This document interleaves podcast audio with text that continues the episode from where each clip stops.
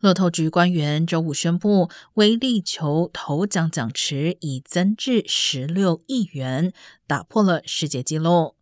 如果一次性领取现金奖励，金额将高达七点八二四亿。威力球之前曾于二零一六年创下过世界纪录，当时头彩奖金为十五点八六亿元，由三名幸运儿平分。不过，无论购买哪种彩票，中头奖的几率都微乎其微。威力球中头奖的几率是二点九二亿分之一。下一次威力球开奖将在周六晚间。